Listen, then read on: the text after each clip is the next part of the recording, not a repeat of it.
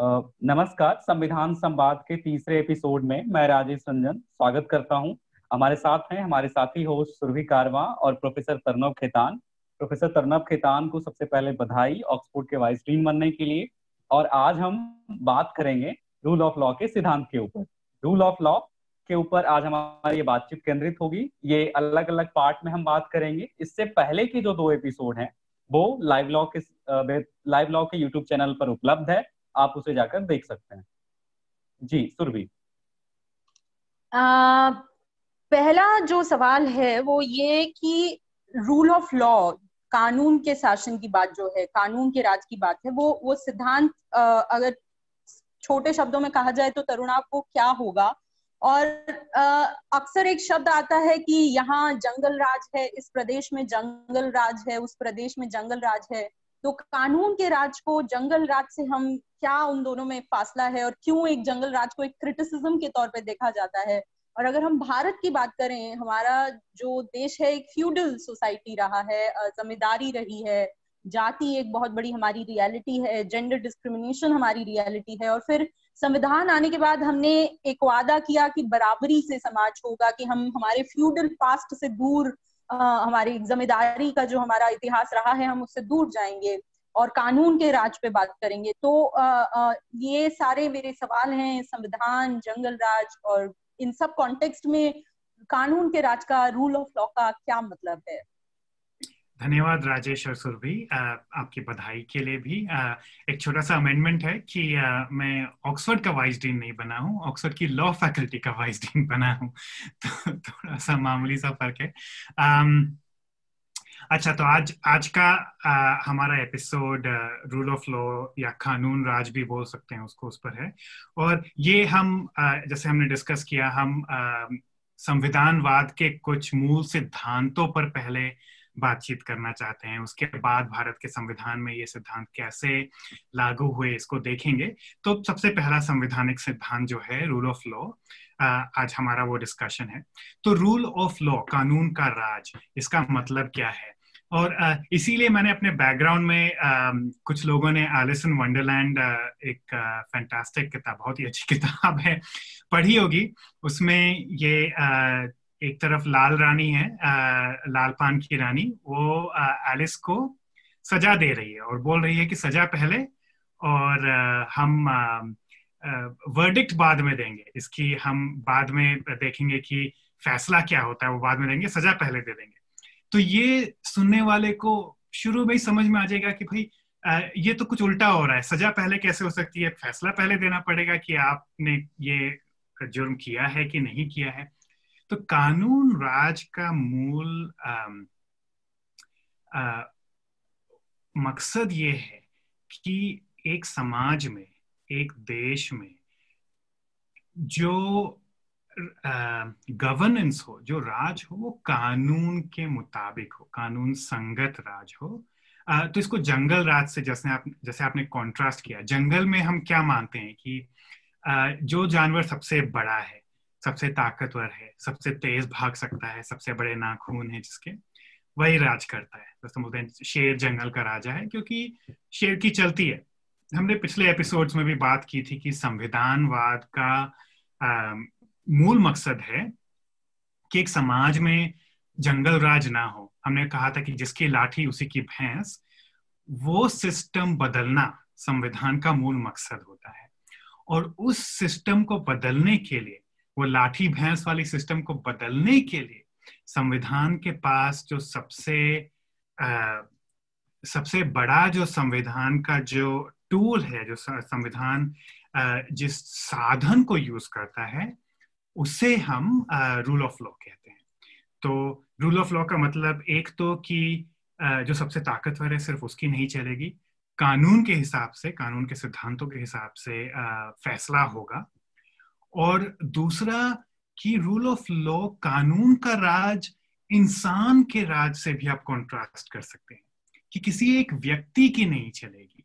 ये जंगल राज तो नहीं है, लेकिन किस, एक मायने से ये राजे, रजवाड़ों का भी राज नहीं है। जैसे आपने जमींदारी की बात की फ्यूडल सोसाइटी की बात की तो किसी किसी भी व्यक्ति या किसी समूह की मन मर्ज़ी का राज नहीं चलेगा। किसी के भी मन मर्ज़ी का राज नहीं चलेगा। तो कानून राज को हम क्या बोलते हैं? कानून राज का मतलब हुआ कि पहले सारे कानून जो हैं एक समाज के वो पब्लिक होंगे। जनता को मालूम होना चाहिए कि क्या कानून हैं जो उन पर लागू हैं। इसके लिए कानून आ, सरल होना चाहिए। सामाजिक रूप से अवेलेबल होना चाहिए। हमारे हम ये एपिसोड किस लिए बना रहे हैं? इसलिए बना रहे हैं कि जनता हमारे संविधान को समझे। तो एक तरह से हम रूल ऑफ़ लॉ के ही मकसद को आगे बढ़ा रहे हैं क्योंकि जब तक जनता कानून को और संविधान को समझेगी नहीं उनको मालूम ही नहीं होगा कि उन पर क्या कानून लागू होते हैं।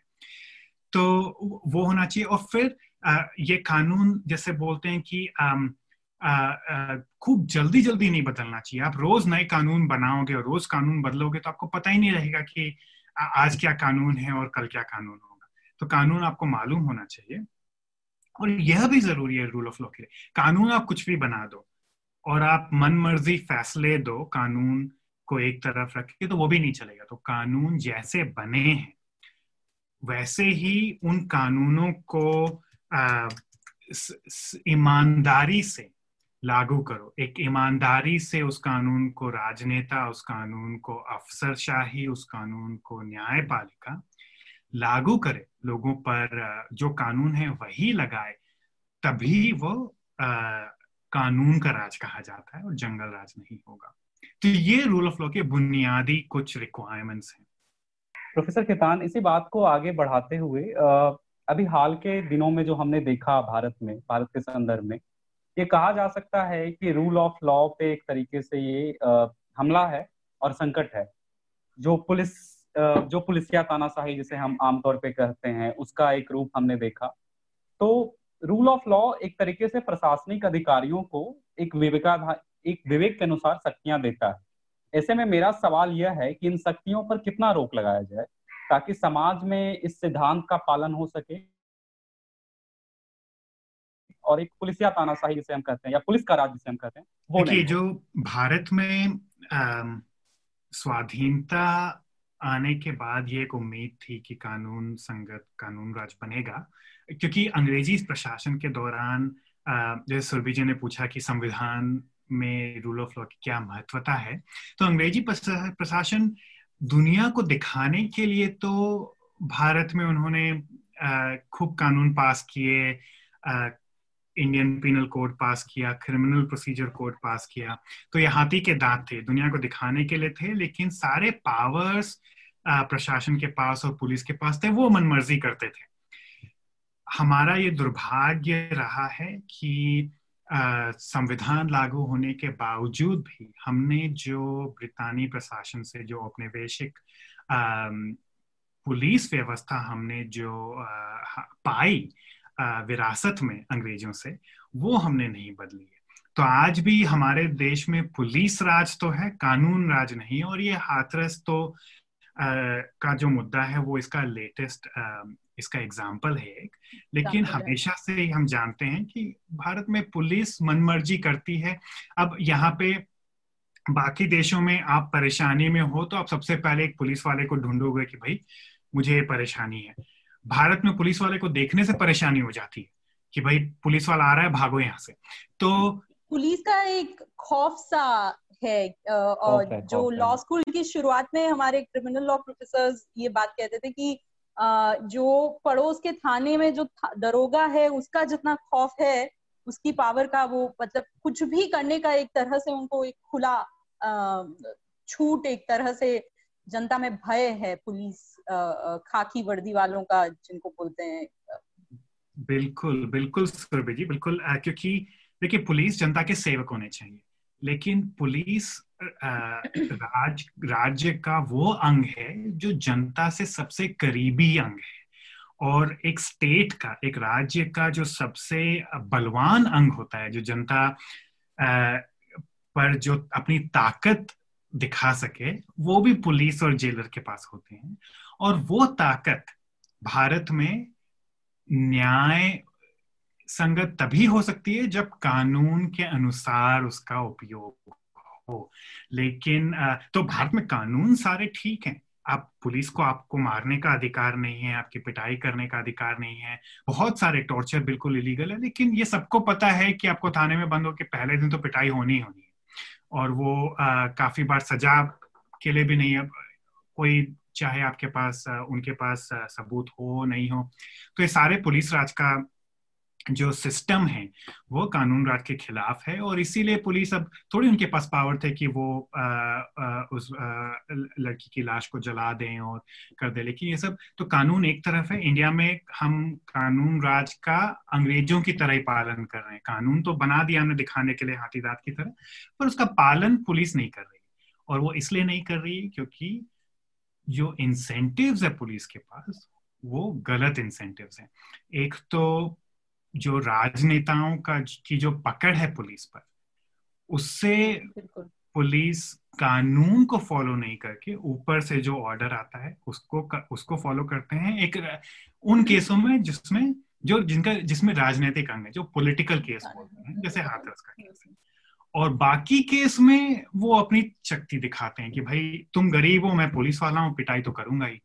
तो इसलिए दोनों तरफ़ से ही कानून राज नहीं आई थिंक uh, जो प्रकाश सिंह का जो केस था जिसमें सुप्रीम कोर्ट ने बहुत सारी गाइडलाइंस दी कि पुलिस को कैसे रिफॉर्म किया जाए उसमें एक बात ये भी थी कि पुलिस की उनके अपॉइंटमेंट में उनके ट्रांसफ़र में को एक जो जिन कंट्रोल जो उसका राजनेताओं के पास है कि जब मर्ज़ी जिस पुलिस वाले को कहीं भी ट्रांसफ़र कर दिया अपॉइंट कर दिया हटा दिया वो पावर एक पुलिस से दूर की जाए और एक रिड्रेसल कंप्लेंट रिड्रेसल सिस्टम की भी बात की गई थी कि पुलिस अगर कुछ अपनी पावर को uh, uh, उसका एक्सेस करे उस, अति करे तो आप उसमें कंप्लेन भी कर सकते हैं। पर दुर्भाग्य से वो कभी अभी फॉलो नहीं हुई है, उस केस को भी कई साल हो गए हैं। और मुझे लगता है कि पुलिस के साथ भी एक और चीज़ जो हमारे सोसाइटी का जो है कि कास्ट हमारी रियलिटी है, आज की डेट में भी सत्तर साल के बाद आज़ादी के भी, हमारी जो फ्यूडल इंस्टिंक्ट्स हैं हमारी सोसाइटी से वो पूरी खत्म नहीं हुए तो वो भी मुझे लगता है कि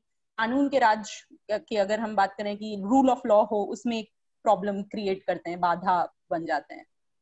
बिल्कुल देखिए, जाति, जातिवाद समता के खिलाफ है। और जो हमारे से इंडिया में आप पैदा होते हो, बड़े होते हो, चाहे आप जातिवाद को करीब से ना भी देखो तो उसकी जो असमानता है, वो अपने अंदर रग रग में कूट कूट के भर दी जाती है।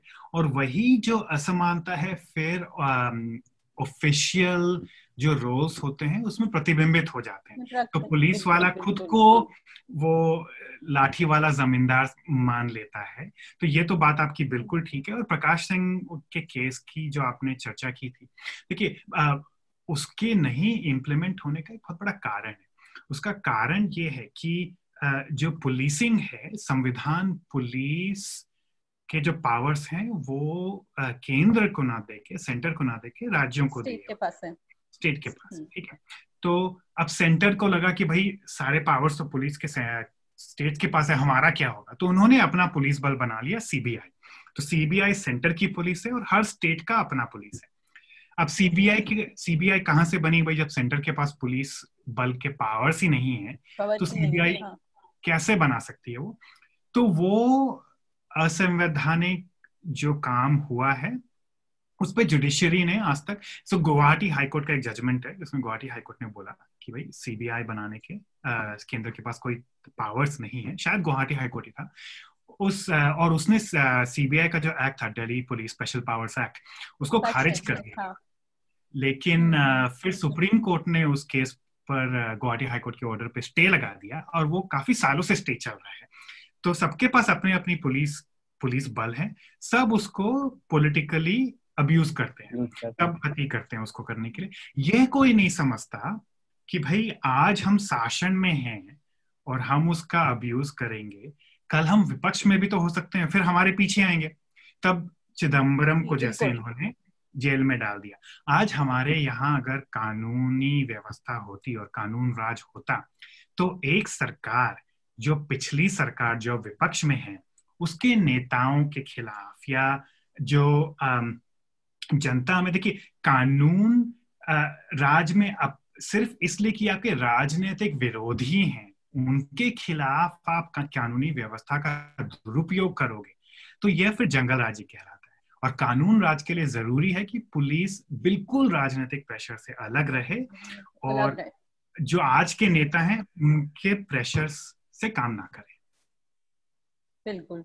हमने जैसे जो राजेश राजेश का सवाल था, निरंकुश शासन, तानाशाही सरकारों और उनके तानाशाही तरीकों की बात की, पर इसमें एक चीज़ ये है जो जो पेपर हम आज डिस्कस कर रहे हैं, उसमें भी उसमें भी ये बात हुई है कि आज की डेट में कोई राजा हमारे सामने नहीं है, कोई लालपान की रानी हमारे सामने नहीं है, जो हमें डिक्टेट कर रही है कि मैं पहले तुम्हें सजा दूँगी, बाद में फैसला होगा। तो जो रूल ऑफ़ लॉ के को नहीं पालन करने के जो सिस्टम है जो तानाशाही है वो थोड़ी इनडायरेक्ट है डायरेक्ट नहीं है वो थोड़ी छुपी हुई है। तो आ, आ, वो कैसे रूल ऑफ़ लॉ पर इम्पैक्ट डालती है? क्योंकि पहले जैसा आज की डेट में हिंदुस्तान में राजा नहीं है पर फिर भी हम कह रहे हैं कि हम पूरी तरह एक रूल ऑफ़ लॉ के सिस्टम में नहीं है। अभी भी जंगल राज की प्रवृत्तियाँ हैं। तो वो इनडायरेक्टनेस पे अगर आप बात कर सकें तो बिल्कुल एक तरह से ये जो इनडायरेक्ट जंगल राज है ये ज़्यादा खतरनाक है। क्योंकि खतरनाक। बिल्कुल आपके सामने अगर तानाशाही चल रही है जंगल राज चल रहा है सरकार मान लीजिए आज कानून पास कर देती है कि भाई विपक्ष के जितने भी नेता हैं इन सबको हम जेल में डालेंगे।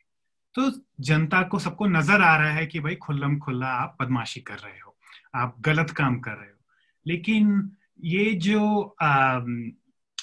बोलते हैं ना अंग्रेज़ी में वो वुल्फ इन शीप्स क्लोथिंग की मेमने की खाल भेड़िए ने ओढ़ ली है। तो वो वो बड़ा मुश्किल हो जाता है कि वास्तविकता में तो वो भेड़िया है, पर वो मेमने की खाल में घूम रहा है। तो ये जो, या हाथी दांत वाले भी आप बात कर सकते हैं तो दिखावा कुछ और है। और अंदर से कुछ हो रहा है तो इसमें लेजिटिमेसी जो होती है सरकार की कि भाई देखिए आज की आज की दुनिया में कोई भी सरकार जो खुल्लम खुल्ला रूल ऑफ़ लॉ का पालन ना करे उसकी लेजिटिमेसी उसकी वैधता पर एक बहुत बड़ा सवाल एक बहुत बड़ा क्वेश्चन मार्क लग जाता है। इसलिए ज़रूरी इनके लिए हो जाता है कि ये आ, ऐसा प्रिटेंड करें कि आ, मतलब पाखंड करें कि हम रूल ऑफ़ लॉ का पालन कर रहे हैं हम कानून राज का पालन कर रहे हैं। दिखाने के लिए सब कानून का पालन करते हैं लेकिन इसका जो इम्प्लीमेंटेशन है वहाँ प्रॉब्लम है। और ये मैं देखिए ऐसी बात नहीं है कि खाली इम्प्लीमेंटेशन में प्रॉब्लम वो इम्प्लीमेंटेशन गलत इम्प्लीमेंटेशन किस लिए पॉसिबल है? क्योंकि कुछ कानून हमारे ऐसे हैं जो बहुत ही ब्रॉड हैं बहुत ही वेग हैं। या ऐसा एक एक एग्जांपल देता हूँ जैसे सेडिशन का कानून है हमारे यहाँ। कि आ, कि जैसे सेडिशन को हम हिंदी में बोल सकते हैं राजद्रोह राजद्रोह कि राजद्रोह का जो कानून है ये अंग्रेज़ों के जमाने का कानून है और इसकी लोकतांत्रिक देश में कोई जगह नहीं है लेकिन हमने अंग्रेज़ों के बहुत सारे कानून नहीं बदले तो ये भी नहीं बदला है। तो राजद्रोह का जो कानून है उसमें आ, उसमें आप देश को अगर खत्म करने की बात करें तब वो कानून लागू होता है और वो भी अगर आप हिंसा के आ, के उपयोग से देश तोड़ने की बात करें। तो कोई भी अहिंसक बात राजद्रोह के कानून के अंदर आ ही नहीं सकती। सुप्रीम कोर्ट का बिल्कुल क्लियर फैसला है ये। और और पार्टी या सरकार के खिलाफ कुछ बोलना तो राजद्रोह हो ही नहीं सकता। तो इसमें कोई डाउट ही नहीं है कानून में। लेकिन पार्टी और सरकार की खिलाफत करने वाले रोज राजद्रोह के कानून में जेल में डाले जा रहे हैं। अब भारत में रूल ऑफ़ लॉ का ये भी प्रॉब्लम है कि कोई पाखंड ना भी कर रहा हो तो आपका केस पाँच दस पंद्रह साल आराम से चल जाएगा। ठीक है? उसमें पाँच साल में से आप तीन साल जेल में आपको डाल भी दिया और फिर आप छूट भी गए। केस जब चला और कोर्ट का फैसला आया बोला कि नहीं इस केस में तो कोई सबूत नहीं है। भाई तीन साल तो आपके निकल ही गए जेल में। तो आपको वो सजा मिलने के बाद फैसले के बाद आपको सजा हुई या फैसले के पहले तो ये वही लाल रानी वाला खेल हो गया ना कि आप हाँ, आप हाँ। राजद्रोह कर रहे हो या ना कर रहे हो? तीन साल तो आपके निकल गए जेल में। तो ये ये भी रूल ऑफ़ लॉ का प्रॉब्लम है कि हमारे कोर्ट्स जो इतना टाइम लेते हैं, भाई अंडर ट्रायल का मतलब क्या हुआ? हमारे अंडर ट्रायल जेलों में ज़्यादातर लोग अंडर ट्रायल है। अंडर ट्रायल का मतलब ये हुआ कि वो जेल में तो हैं, लेकिन उनके खिलाफ आज तक कोई फैसला नहीं किसी कोर्ट ने नहीं बोला है कि उन्होंने जुर्म किया है। तो भाई, सालों साल आप जेल में बिता देते हो, बिना किसी कोर्ट के फैसले के आपने कुछ जुर्म किया तो हमारे यहाँ पे लाल रानी का सिस्टम चल रहा है कि जेल पहले हाँ। सजा पहले फैसला बाद में तो ये भी प्रॉब्लम है इंटरेस्टिंगली गांधी जी उन पर राजद्रोह का मामला चला था तिलक पर भी चला था और आई थिंक महात्मा गांधी ने इस प्रोविज़न को ऐसा कुछ कहा था कि अत्याचारी जो प्रोविज़न हैं उनका राजा है इस तरह का कुछ क्वीन ऑफ़ ऑपरेशन ऐसा हम्म। कुछ एग्जैक्ट टर्म मुझे याद नहीं पर उन्होंने ऐसा कुछ टर्म सेडिशन के प्रोविज़न के लिए यूज़ किया था। और पूरा मतलब जो आप कह रहे हैं कि प्रोसेस अपने आप में एक पनिशमेंट बन जाता है कि फैसला तुम्हारा जो भी आए, हम तुम्हें पहले से एक सबक सिखा रहे हैं बोलने के लिए कि तुम्हें हम पहले से जेल में डाल देते हैं। और यूएपीए टाडा, पोटा, ये सारे जो कानून हैं आज की डेट में यूएपीए है, उसमें बेल मिलना बिल्कुल एक असंभव सी बात है। और आप जेल में ही रहते हैं अगर एक बार आप पर मामला शुरू हो गया वो भी रूल ऑफ़ लॉ के उस पर सवाल या निशान उठाता है। राजेश? अक्सर ये होता है कि देश और सरकार के बीच का अंतर जो है, खत्म कर दिया जाता है और फिर आप जेल चले जाते हैं। इसी चीज़ को आगे बढ़ाते हुए प्रोफेसर केतान की जो पब्लिक अकाउंटेबिलिटी का प्रश्न है, यानी रूल ऑफ़ लॉ का जो प्रिंसिपल है, कानून राज का जो सिद्धांत है, उसकी एक विशेषता बताई गई है कि आप जो सरकार है, वो जनता के प्रति रिस्पॉन्सिबल होगी, उत्तरदायी होगी। भारत में सरकार संसद के ज़रिए भी या अंग्रेज़ी में जिसे हम कहते हैं फोर्थ पिलर इंस्टीट्यूशन चौथे स्तंभ की जो संस्थाएँ हैं उनके प्रति भी रिस्पॉन्सिबल होती है। पिछले कुछ सालों की स्थिति भी और हालिया स्थिति भी हम देखें जो कुछ भी संसद में किसान बिल के ऊपर हुआ और जिस तरीके से बिल पारित किया गया वो भी तो एक संस्थागत स्तर पर जिसको हम कह सकते हैं कि सिस्टमेटिक ढंग से संस्था तरी, संस्थागत तरीके से इसको खत्म किया जा रहा है। आपको लगता है कि जब हम इसे कानून राज के संबंध से जोड़ें तो यह एक खतरे की घंटी है और एक तरीके से अलार्मिंग सिचुएशन है? देखिए बिल्कुल खतरे की घंटी है। आप अ, मतलब किसी भी सरकार में जो सबसे डेंजरस जो अ, सरकार का एक पार्ट होता है एक राज्य का पार्ट होता है तो कार्यपालिका। क्योंकि ना तो संसद के पास बंदूकें होती है और टैंक्स होते हैं और पुलिस होती है ना ही न्यायपालिका के पास ये चीज़ें होती हैं। संसद बहस कर सकती है, न्यायपालिका फैसला दे सकता है। लेकिन जो लाठी होती है, वो कार्यपालिका के पास ही होती है। कार्यपालिका जिसको एग्जीक्यूटिव बोलते हैं, उसी के पास मिलिट्री भी होती है, उसी के पास पुलिस भी होती है, उसी के पास सारा जो बंदोबस्त होता है सरकार का, वो कार्यपालिका के पास होता है। इसीलिए किसी भी संवैधानिक सिस्टम में, संविधानवाद में कार्यपालिका की अकाउंटेबिलिटी बाकी सारे संस्थाओं के प्रति होती है। तो कार्यपालिका को एग्जीक्यूटिव को संसद में जाके जवाबदेही देनी पड़ती है। वो अगर क्वेश्चन आवर आप सस्पेंड कर दो तो वो नहीं होता है, जैसा अभी हाल में हमारे यहाँ हुआ। लेकिन एक लोकतंत्र में एक संसद के प्रति एक जवाबदेही होती है। एक जवाबदेही जो फोर्थ ब्रांच आपने कहा इलेक्टोरल कमीशन हुआ या ह्यूमन राइट्स कमीशन हुआ या वुमेन्स कमीशन हुआ, इनके प्रति होती है एक जवाबदेही और एक जवाबदेही न्यायपालिका के प्रति होती है। और जो रूल ऑफ़ लॉ का मेन मकसद होता है, वो ये होता है कि सरकार की जो सरकार जो भी कुछ करे वो कानून के अनुसार करे। और ये न्यायपालिका का आ, का फ़र्ज़ होता है कि वो निश्चित करे कि कार्यपालिका कुछ भी ऐसा काम ना करे जो कानून के आ, अनुसार ना हो। तो आप भारत में हम देख रहे हैं पिछले पाँच सालों में हर तरह की जवाबदेही कम की जा रही है कार्यपालिका की। और कार्यपालिका काफ़ी ज़्यादा सशक्त होती जा रही है। तो उसका एक पहलू ये भी है कि न्यायपालिका कमज़ोर पड़ रही है कार्यपालिका के प्रति और इसका सीधा सीधा असर पड़ता है रूल ऑफ़ लॉ पर। तो तो ये जो प्रशासन है, जो जो कार्यपालिका है, वो अपनी मनमर्जी ज़्यादा कर सकती है जब जजेस कमज़ोर हो। जी इसका एक रूप मैं आपसे जानना चाहूँगा, प्रोफेसर केतान की जैसे हमने कैग की बात करी भी हाल में बहुत कैग की एक रिपोर्ट आई थी या जो आपने कहा सीआईसी जो है चीफ इंफॉर्मेशन कमिश्नर जो है, हमारे सात जो चीफ इंफॉर्मेशन कमिश्नर उनके पद खाली हैं तो क्या इन सब का भी असर पड़ता है? बिल्कुल असर पड़ता है। देखिए कि कानून का जो राज है, वो सिर्फ़ न्यायपालिका नहीं उसको अपहोल्ड कर सकती है। कुछ कुछ अब जैसे रूल ऑफ़ लॉ का एक पहलू ये होता है कि सरकार की अकाउंटेबिलिटी जनता के प्रति हो, लेकिन वो जनता के प्रति जो अकाउंटेबिलिटी होती है, वो संस्थाओं के बिना पॉसिबल नहीं है। जैसे इलेक्शन कमीशन देख लीजिए। इलेक्शन कमीशन का एक बेसिक फ़र्ज़ है कि वो बिल्कुल इम्पार्शियल इलेक्शंस कंडक्ट करे। लेकिन अगर उसमें सरकारी लोग, पार्टी के लोग बैठे हों या पद खाली हों, जैसे राइट टू इंफॉर्मेशन है अब आपको एक कानून संगत कानून राज वाला समाज चाहिए रूल ऑफ़ लॉ वाला समाज चाहिए। तो सरकार की जवाबदेही के लिए ये भी ज़रूरी है कि वो सारे इंफॉर्मेशन जनता के प्रति जनता के पास अवेलेबल हो। क्योंकि देखिए, कानून राज का एक बहुत बड़ा पहलू यह है कि ये करप्शन को बिल्कुल भी बर्दाश्त नहीं कर सकता। क्योंकि अगर कानून राज का बेसिक रिक्वायरमेंट यह है कि सरकार जनता के लिए काम करे और सारी जनता के लिए काम करे।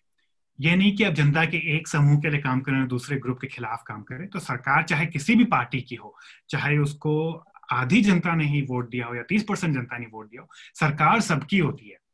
तो अगर कोई सरकार करप्शन करे, और करप्शन के बहुत पहलू है फाइनेंशियल करप्शन पैसे लेके होता है कि आप घूस खा रहे हो और लेकिन ये भी करप्शन है कि अगर आप किसी एक धर्म के लोगों के लिए काम कर रहे हो, दूसरे धर्म के खिलाफ काम कर रहे हो, ये भी एक तरह का करप्शन है। तो ये सारे जो कारण हैं जो रूल ऑफ़ लॉ कानून के खिलाफ जो कारण, क्योंकि सरकार ये सब जब काम करती है तो वो कानून के रूप में काम नहीं कर रही है और जनता के लिए काम नहीं कर रही है। वो कुछ पार्टी के लिए काम कर रही है, एक गुट के लिए काम कर रही है।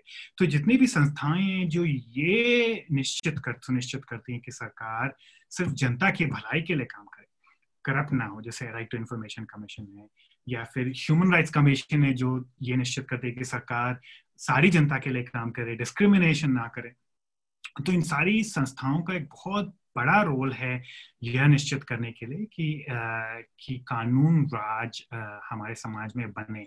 और मैं एक बात और कहना चाहूँगा ये सुबह जी ने जैसे क्रिमिनल लॉ की बात की थी कि हमारा जो क्रिमिनल लॉ सिस्टम है जैसे सेडिशन का कानून है ये अंग्रेज़ी जमाने से चला आ रहा है तो आज एक कमिटी बैठी है सरकार की जिसको सरकार ने यह कहा है कि आप छह महीने के अंदर भारत के समस्त क्रिमिनल कानून का रिफॉर्म करने का एक आप प्रपोजल हमारे सामने पेश करो कि हम वो उनका आ, उनको ये बोला गया है कि आप आ, हम ये जो हमारा सारा क्रिमिनल कानून औपनिवेशिक है ये कलोनियल है इसको हम भारत के संदर्भ में कैसे इसमें सुधार ला सकते हैं? देखिए ये बात तो बहुत अच्छी है इससे कोई डिसग्री नहीं कर सकता। हमारा कानून लोकतांत्रिक बनाना बहुत ज़रूरी है, लेकिन उसके लिए आपको क्या करना पड़ेगा? उसके लिए आपको सेडिशन का कानून दूर करना पड़ेगा। उसके लिए आपको पुलिस के पावर्स कम करने पड़ेंगे। जनता के प्रति पुलिस की जवाबदेही करनी पड़ेगी। लेकिन ये जो कमेटी बैठी है, इस कमिटी पर सिर्फ़ पाँच मर्द हैं पाँच सवर्ण मर्द हैं मर्द हैं, जो ऊँची जाति के, और इसमें कोई कोई भी कमज़ोर वर्ग का कोई इंसान नहीं बैठा है कोई औरत नहीं है कोई दलित नहीं है कोई आदिवासी नहीं है। सिर्फ़ छह महीने दिए गए हैं और एक ये कमेटी आप इतने बड़े देश में इतनी बड़ी हमारी आबादी उसमें कौन जेल जाएगा? किस पर पुलिस क्या करेगी? उसके लिए आपको बहुत टाइम चाहिए बहुत विचार विमर्श चाहिए। इस कमिटी ने सिर्फ़ अंग्रेज़ी में इंटरनेट पर कुछ क्वेश्चन डाल दिए तो सैकड़ों क्वेश्चन है। ये इनका विचार ये इनका कंसल्टेशन है। और ये छह महीने में सारा कानून बदल देंगे। और क्वेश्चन आप पढ़ेंगे तो आपके रेंगटे खड़े हो जाएँगे। इन्होंने क्वेश्चन ये नहीं पूछा है कि सेडिशन का कानून हमें खत्म कर देना चाहिए। उन्होंने क्वेश्चन ये पूछा है कि सेडिशन का कानून क्या हमें और बड़ा करना चाहिए और बढ़ाना चाहिए? तो अब तो ये जैसे हम बात कर रहे थे कि इनडायरेक्ट और खुल्लम खुल्ला में क्या फ़र्क है? तो ये शायद खुल्लम खुल्ला ही सरकार की आ, की क्रिटिसिज्म को या पार्टी के क्रिटिसिज्म को शायद सेडिशन बना दे। इनका एक क्वेश्चन कमिटी में का एक सवाल मैं कुछ दिन पहले लाइव लॉ का ही एक वेबिनार था जो सुन रही थी। उसमें एक सवाल सील्ड एनवलप जो जूरिस्प्रूडेंस है उसको एविडेंस एक्ट का हिस्सा बनाने पर एक सवाल है। जो ट्रांसपेरेंसी के जो सील्ड एनवलप का जो ये प्रैक्टिस शुरू हुआ है वो ट्रांसपेरेंसी के सिद्धांत के बिल्कुल उल्टा जाता है रूल ऑफ़ लॉ के। और उस पर सवाल है कि उसे कैसे थोड़ा मज़बूत किया जाए या क्या उसे एविडेंस एक्ट का हिस्सा बनाया जा सकता है? तो बड़ा मतलब डेंजरस सवाल है अगर कहा जाए तो। क्वेश्चनर में ये एक ऐसा एक सवाल है। बिल्कुल आई थिंक ये बता दें अगर हम सील्ड एनवेलप क्या होता है कि आपके खिलाफ केस चल रहा है आपको पता भी नहीं चलेगा कि आपके खिलाफ केस क्या है, सबूत क्या है। वो सील्ड एनवेलप खाली प्रोसिक्यूशन जो है, वो जज को दे देगी। और आपको सजा मिल जाएगी, लेकिन आपको मालूम भी नहीं होगा तो आप डिफेंड कैसे करोगे? एक सवाल ये है कि पुलिस वाले को आप कन्फेशन करते हो कि आप मान लेते हो, पुलिस वाला ने पिटाई की, बोला हाँ भाई हाँ हमने किया था ये काम। वो भी कोर्ट में लागू हो जाएगा। तो ये उपनिवेशवाद के खिलाफ ये कमिटी काम नहीं कर रही है। भारत को अंग्रेज़ों से भी ज़्यादा कलोनियल देश बनाने का ये कदम है। कार्य हाँ, बिल्कुल बिल्कुल। बिल, हम जो फोर्थ पिलर्स की बात कर रहे थे जिसमें हमने आरटीआई की बात की आरटीआई में जिस तरह से रीसेंट अमेंडमेंट बदलाव लाया गया है जो इंफॉर्मेशन कमिश्नर्स की को एक सरकारी विभाग के कर्मचारी की हैसियत पे बना देता है उनकी इंडिपेंडेंस को उनकी आज़ादी को छीन लेता है। पर कुछ मुझे लगता है आयोग ऐसे हैं जो बनाए ही कमज़ोर गए हैं। जैसे अगर हम जैसे आरटीआई में तो अभी चेंज लाया गया है, बदलाव लाया गया है। जिससे इंफॉर्मेशन कमिश्नर्स की आज़ादी को छीन लिया गया है और उन्हें एक सरकारी विभाग के एक अधिकारी तक की पोजीशन पे ले आया गया है और उनकी जिसका इम्पैक्ट सीधा सीधा राइट टू इंफॉर्मेशन जो एक कॉन्स्टिट्यूशनल राइट है उस पर पड़ेगा। पर मुझे लगता है कुछ आ, आ, जो ये फोर्थ पिलर्स के जो संस्थान है वो बनाए ही इस तरह से गए हैं कि वे सरकार पर ज़्यादा सवाल ना उठा सकें। जैसे हम एनएचआरसी की बात करें तो वो उसका अक्सर एक क्रिटिसिज्म रहता है कि वो एक पेपर टाइगर है। उसके पास पावर ही नहीं है उस तरह से कि वो सरकार अगर मानवाधिकारों का वायलेशन करती है तो वो उस पर कुछ एक्ट कर सके। थोड़ा रिकमेंडरी नेचर है उनका और ये ये क्रिटिसिज्म महिला आयोग का भी एनसीडब्ल्यू का भी रहा है। तरुणा अभी हमने रीसेंट एग्ज़ाम्पल की बात की, मैं थोड़ा सिद्धांतिक सिद्धांत और थ्योरी की तरफ़ अगर जाना चाहूँ तो हमने बात की कि रूल ऑफ़ लॉ की कुछ शर्तें हैं कि कानून पब्लिक हो, कानून सबके लिए बराबर हो और बार बार कानून न बदला जाए इन्हीं सिद्धांतों की अगर हम बात करें तो रूल ऑफ़ लॉ का व्यक्तिगत स्वतंत्रता से क्या संबंध है? ये सारी जो आपने शर्तें बताई रूल ऑफ़ लॉ की इनका व्यक्तिगत स्वतंत्रता से क्या जुड़ाव है क्या लेना देना है? देखिए व्यक्तिगत हम फोर्थ पिलर पर एक अलग एपिसोड करेंगे उसमें बहुत पेचीदा इशू है तो उसको मैं एक तरफ़ रख देता हूँ अभी। उसमें बोलने के लिए बहुत कुछ है पर फ्यूचर एपिसोड के लिए। तो जो सिद्धांत वाली बात आपने की सुरभि उस पर मैं ये बोलना चाहूँगा कि देखिए, एक तो स्वतंत्रता मिलती है आपको मौलिक अधिकारों से। बोलने की स्वतंत्रता, जिसको हम फ्री स्पीच बोलते हैं, या धर्म की स्वतंत्रता, आपको अपने धर्म को पालन करने की स्वतंत्रता है, कहीं भी जाने की मूवमेंट की स्वतंत्रता है। देश के बहुत भागों में ये स्वतंत्रता लोगों को नहीं मिल रही है। कश्मीर में बहुत टाइम से अभी लोगों के पास ये स्वतंत्रता नहीं है, पर एक संवैधानिक रूप से एक गारंटी है आपको संविधान के रूप की तरफ़ से। रूल ऑफ़ लॉ की जो स्वतंत्रता है, वो थोड़ी डिफरेंट है। रूल ऑफ़ लॉ ये मौलिक अधिकारों की स्वतंत्रता नहीं गारंटी करता है। रूल ऑफ़ लॉ ये स्वतंत्रता आपको देता है कि सरकार आपके खिलाफ बल का प्रयोग सिर्फ़ कानून के अनुसार करेगी। इसका मतलब कि जो एक जिसको हम इंग्लिश में आर्बिट्ररी बोलते हैं, कि जो मनमानी सरकार नहीं चलेगी। तो एक इंसान, जैसे सिंगापुर देख लीजिए। सिंगापुर में मौलिक अधिकार कम होते हैं लोगों के पास, उसमें थोड़ा अथॉरिटेरियन देश है, ठीक है? तो बिना मौलिक अधिकारों के भी अगर कोई देश रूल ऑफ़ लॉ का पालन पालन करे तो उसका मतलब ये होता है कि कानून जो आपको करने की अनुमति देता है, अगर आप उसी दायरे में रहें तो आप चैन की नींद सो सकते हैं। तो ये कानून ऐसा भी हो सकता है। मान लीजिए कानून ये बोले कि आप दिन में सिर्फ़ दो घंटे, दोपहर बारह बजे से दो बजे ही बाहर निकल सकते हैं। बाकी सारा टाइम इस सारे देश के लोगों को घर के अंदर रहना पड़ेगा, ठीक है? ये तो अधिकारों को खत्म करने वाला कानून हुआ।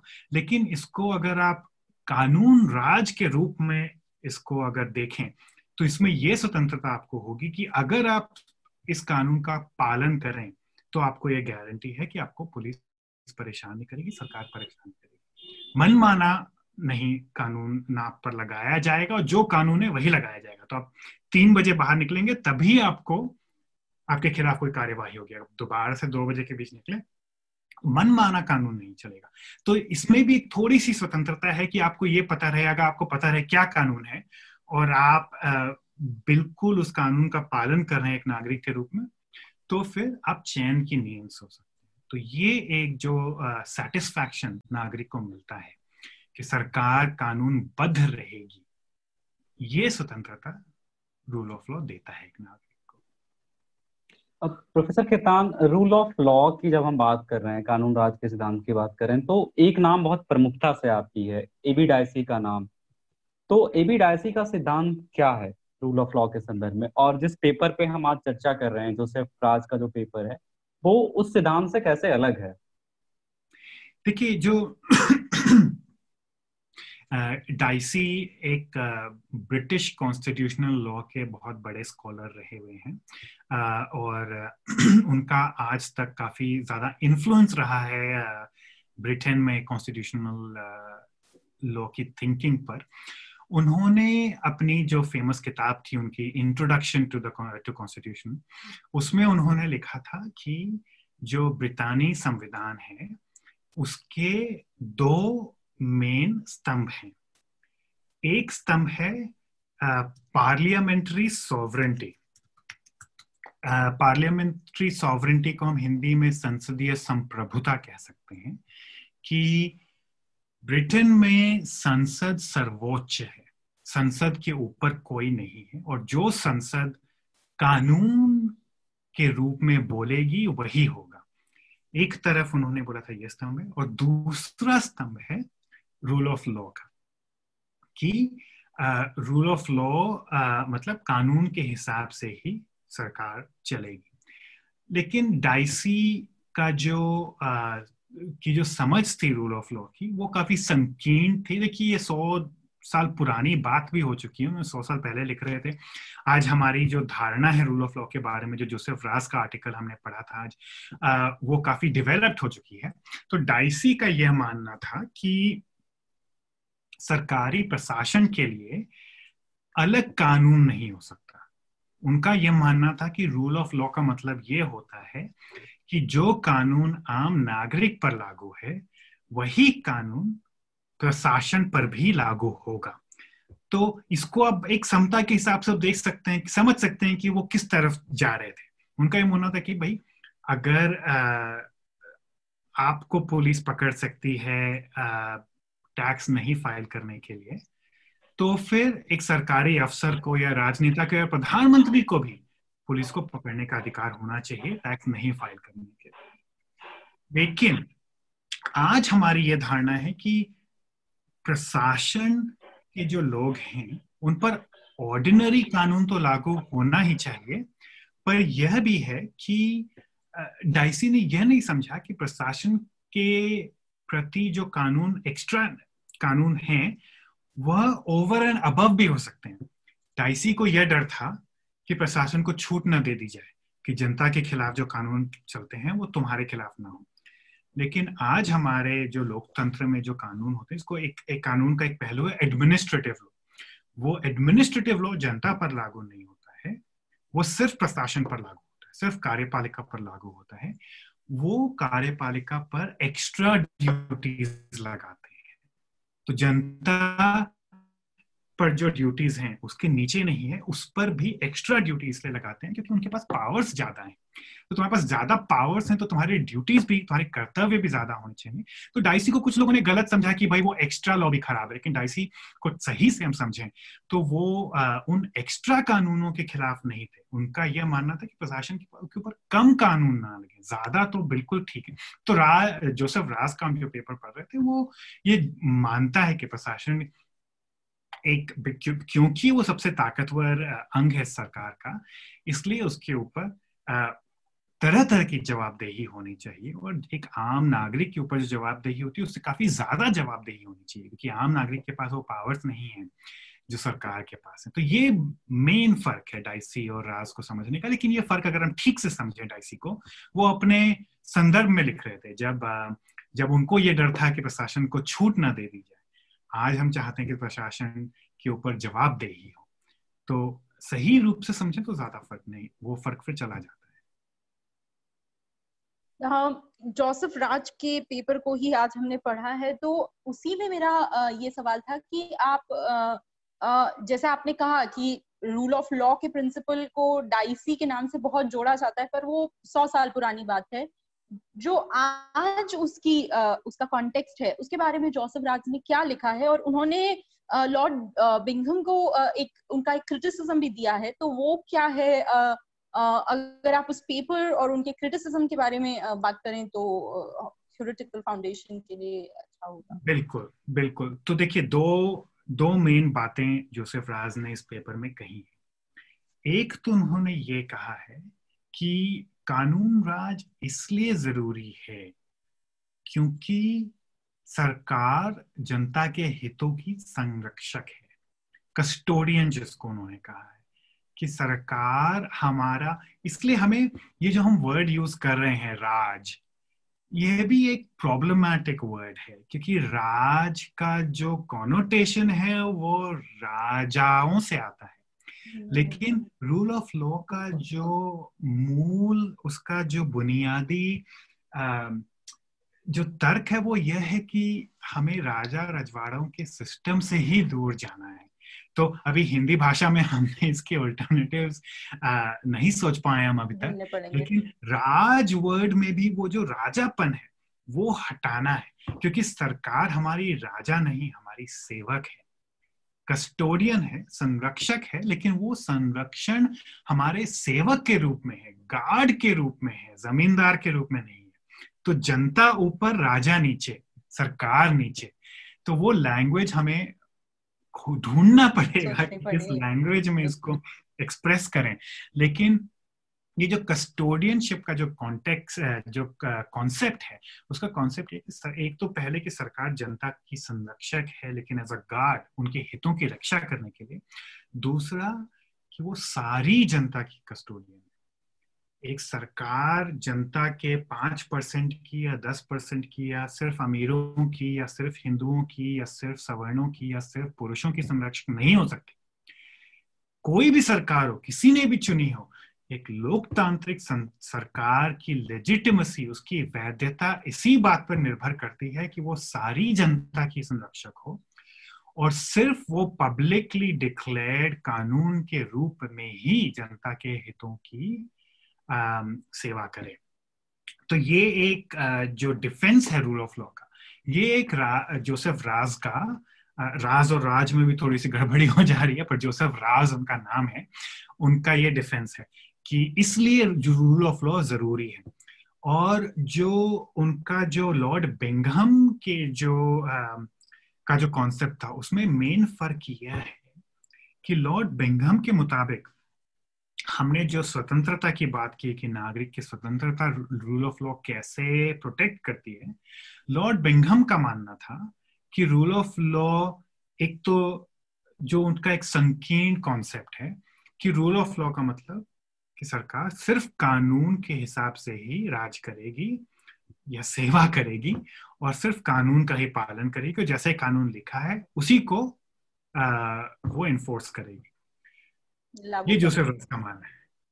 लॉर्ड बेंगम का मानना था कि इसके साथ ही साथ जो मौलिक अधिकार है वो भी रूल ऑफ़ लॉ के पार्ट हैं। तो हमने जो बारह से दो वाला कर्फ्यू वाला जो कानून सोचा था एक कानून है वो क्लियर कानून है कि जनता सिर्फ़ बारह बजे से दो बजे के बीच ही बाहर जा सकती है और उसको बिल्कुल ऑनेस्टी से बिल्कुल आ, मतलब ईमानदारी से सरकार लागू कर रही है।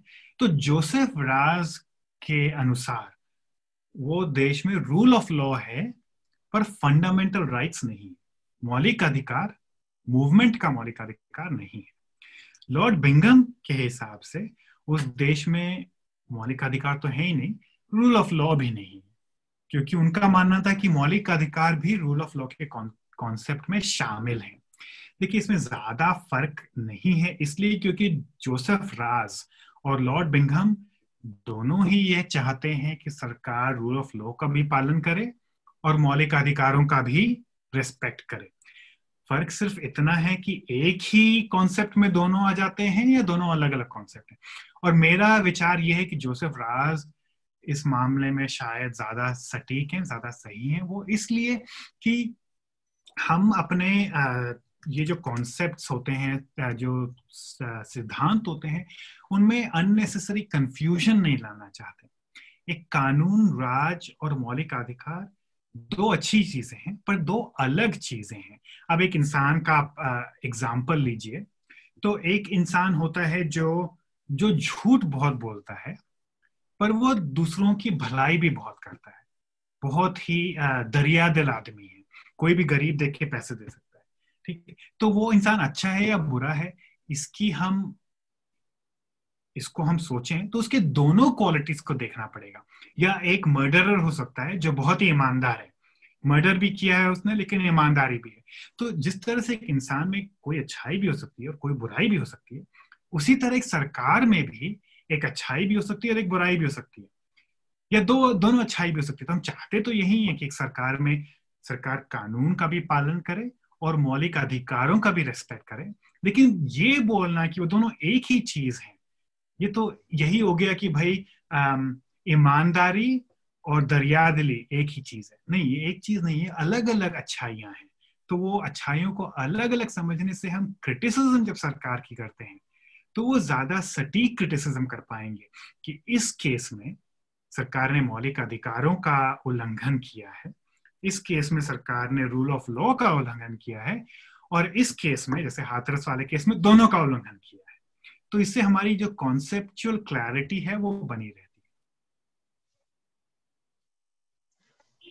बहुत बहुत। तरुणाब जो मेरा पहला सवाल था उसी में मैं ऐड करके क्यों कहा कि मौलिक अधिकार एक अलग कॉन्सेप्ट है और एक कंट्री जिसमें ये कानून हो कि 12 से 2 के अलावा आप बाहर नहीं निकलेंगे।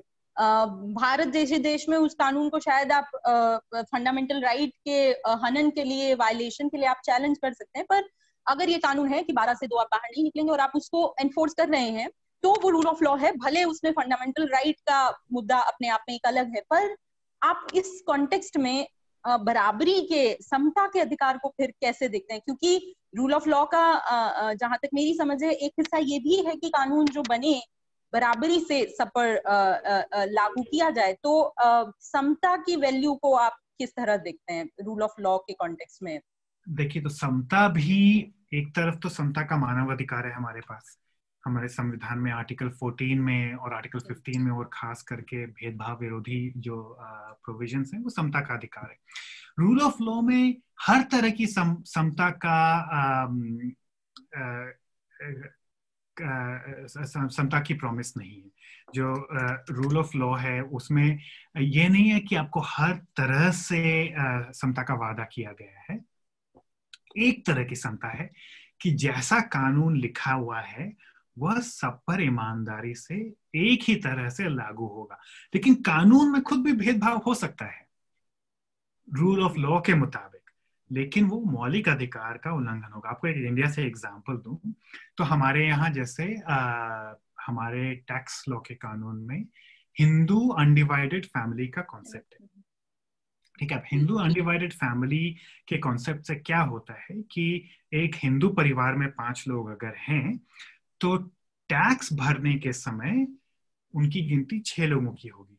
वो पाँच व्यक्ति जो उस परिवार में है और एक हिंदू अनडिवाइडेड फैमिली उसको भी एक लीगल पर्सन के रूप में छठा गिन लिया जाता है ठीक है? कि परिवार की जितनी आय होती है वो छह लीगल पर्सन में बांट दी जाएगी तो उस पर आपको टैक्स छह लोगों पे लगेगा तो हर व्यक्ति का जैसे एक टैक्स का थ्रेश होता है आपको कम टैक्स लगेगा। अगर वही आय पाँच व्यक्तियों की मुस्लिम फैमिली हो या क्रिश्चियन फैमिली हो तो जो वो फैमिली टोटल टैक्स पे कर रही है वो एक हिंदू फैमिली से ज़्यादा होगी। ठीक है? तो ये हमारे कानून में टैक्स कानून में एक भेदभाव है। हिंदू हिंदुओं के प्रति एक हिंदुओं को एक बेनिफिट मिलता है जो बाकी धर्म के लोगों को नहीं मिलता है। अब मौलिक अधिकार के रूप में देखें चाहे वो भेदभाव विरोधी मौलिक अधिकार हो या समता वाला अधिकार मौलिक अधिकार हो आर्टिकल 14 में तो उसका ये क्लियर उल्लंघन है। हिंदू अनडिवाइडेड फैमिली को टैक्स बेनिफिट देना। लेकिन रूल ऑफ़ लॉ के कॉन्टेक्स्ट में देखें तो ये कानून क्लियर है। ये कानून, ये नहीं कि छुपा हुआ है। और अगर इसको हम मान लें कि टैक्स ऑफिशियल्स ईमानदारी से मोटा मोटी रूप में ईमानदारी से अगर लागू कर रहे हैं तो इसमें रूल ऑफ़ लॉ का उल्लंघन नहीं है। तो इसलिए अगर हम ये जानना चाहते हैं कि यह कानून अच्छा है या बुरा है तो ये रूल ऑफ़ लॉ को का पालन करता है यह सिर्फ़ एक पहलू है कानून की अच्छाई या बुराई का। उसके बाद हमें यह भी देखना पड़ेगा। और यह भी हो सकता है कि कानून रूल ऑफ़ लॉ को भी फॉलो करे और मौलिक अधिकारों का भी हनन ना करें और फिर भी बुरा हो सकता है। अब जैसे कोई पॉलिसी हो चाहे वो किसानों के लिए हो या टैक्स की पॉलिसी हो बहुत सारी पॉलिसीज़ हो सकती हैं जो कोई भी मौलिक अधिकार का हनन ना करें जिसमें मान लीजिए टैक्स कोड ऐसा है कि रईसों पे बहुत कम टैक्स लगता है सिर्फ़ दस परसेंट टैक्स लगता है तो हो सकता है उसमें कोई मौलिक अधिकार का हनन नहीं हो रहा है और वो कानून टैक्स पॉलिसी है कि रईसों पे सिर्फ़ टैक्स मान लीजिए आपकी पाँच करोड़ की की, की आय है अगर वार्षिक तो आप पे टेन परसेंट लगता है और आप पाँच हज़ार रुपया कमाते हो तब भी आप पे टेन परसेंट लगता है। तो ये कानून को हम कोई भी बुद्धिमान आदमी समझे कि ये कानून न्यायपूर्ण कानून न्याय संगत कानून नहीं है। क्योंकि पाँच करोड़ की आय और पाँच हज़ार की आय पे आप सेम टैक्स लगा रहे हो ये न्याय संगत तो नहीं है। पर इसमें रूल ऑफ़ लॉ का भी हनन नहीं है। अगर इसको ईमानदारी से लागू किया जाए इसमें मौलिक अधिकार का भी हनन नहीं है। तो इसमें फिर आप कोर्ट नहीं जा सकते। लेकिन संसद की जो जवाबदेही है तो मैं अलग अलग तरीकों की जवाबदेही पे आ रहा हूँ। तो कोर्ट में आप रूल ऑफ़ लॉ की जवाबदेही डिमांड कर सकते हो। कोर्ट में आप मौलिक अधिकारों की जवाबदेही डिमांड कर सकते हो। जो पॉलि, गलत पॉलिसी की जो जवाबदेही है वो सरकार संसद में है। या फिर इलेक्शन में? या फिर इलेक्शन में। संसद अपना ना, काम ना करे तो फिर जनता को अपना काम करना पड़ेगा और सरकार को बोलना पड़ेगा कि भाई ये टैक्स तुमने चालू किया है तो अब निकलो सरकार से।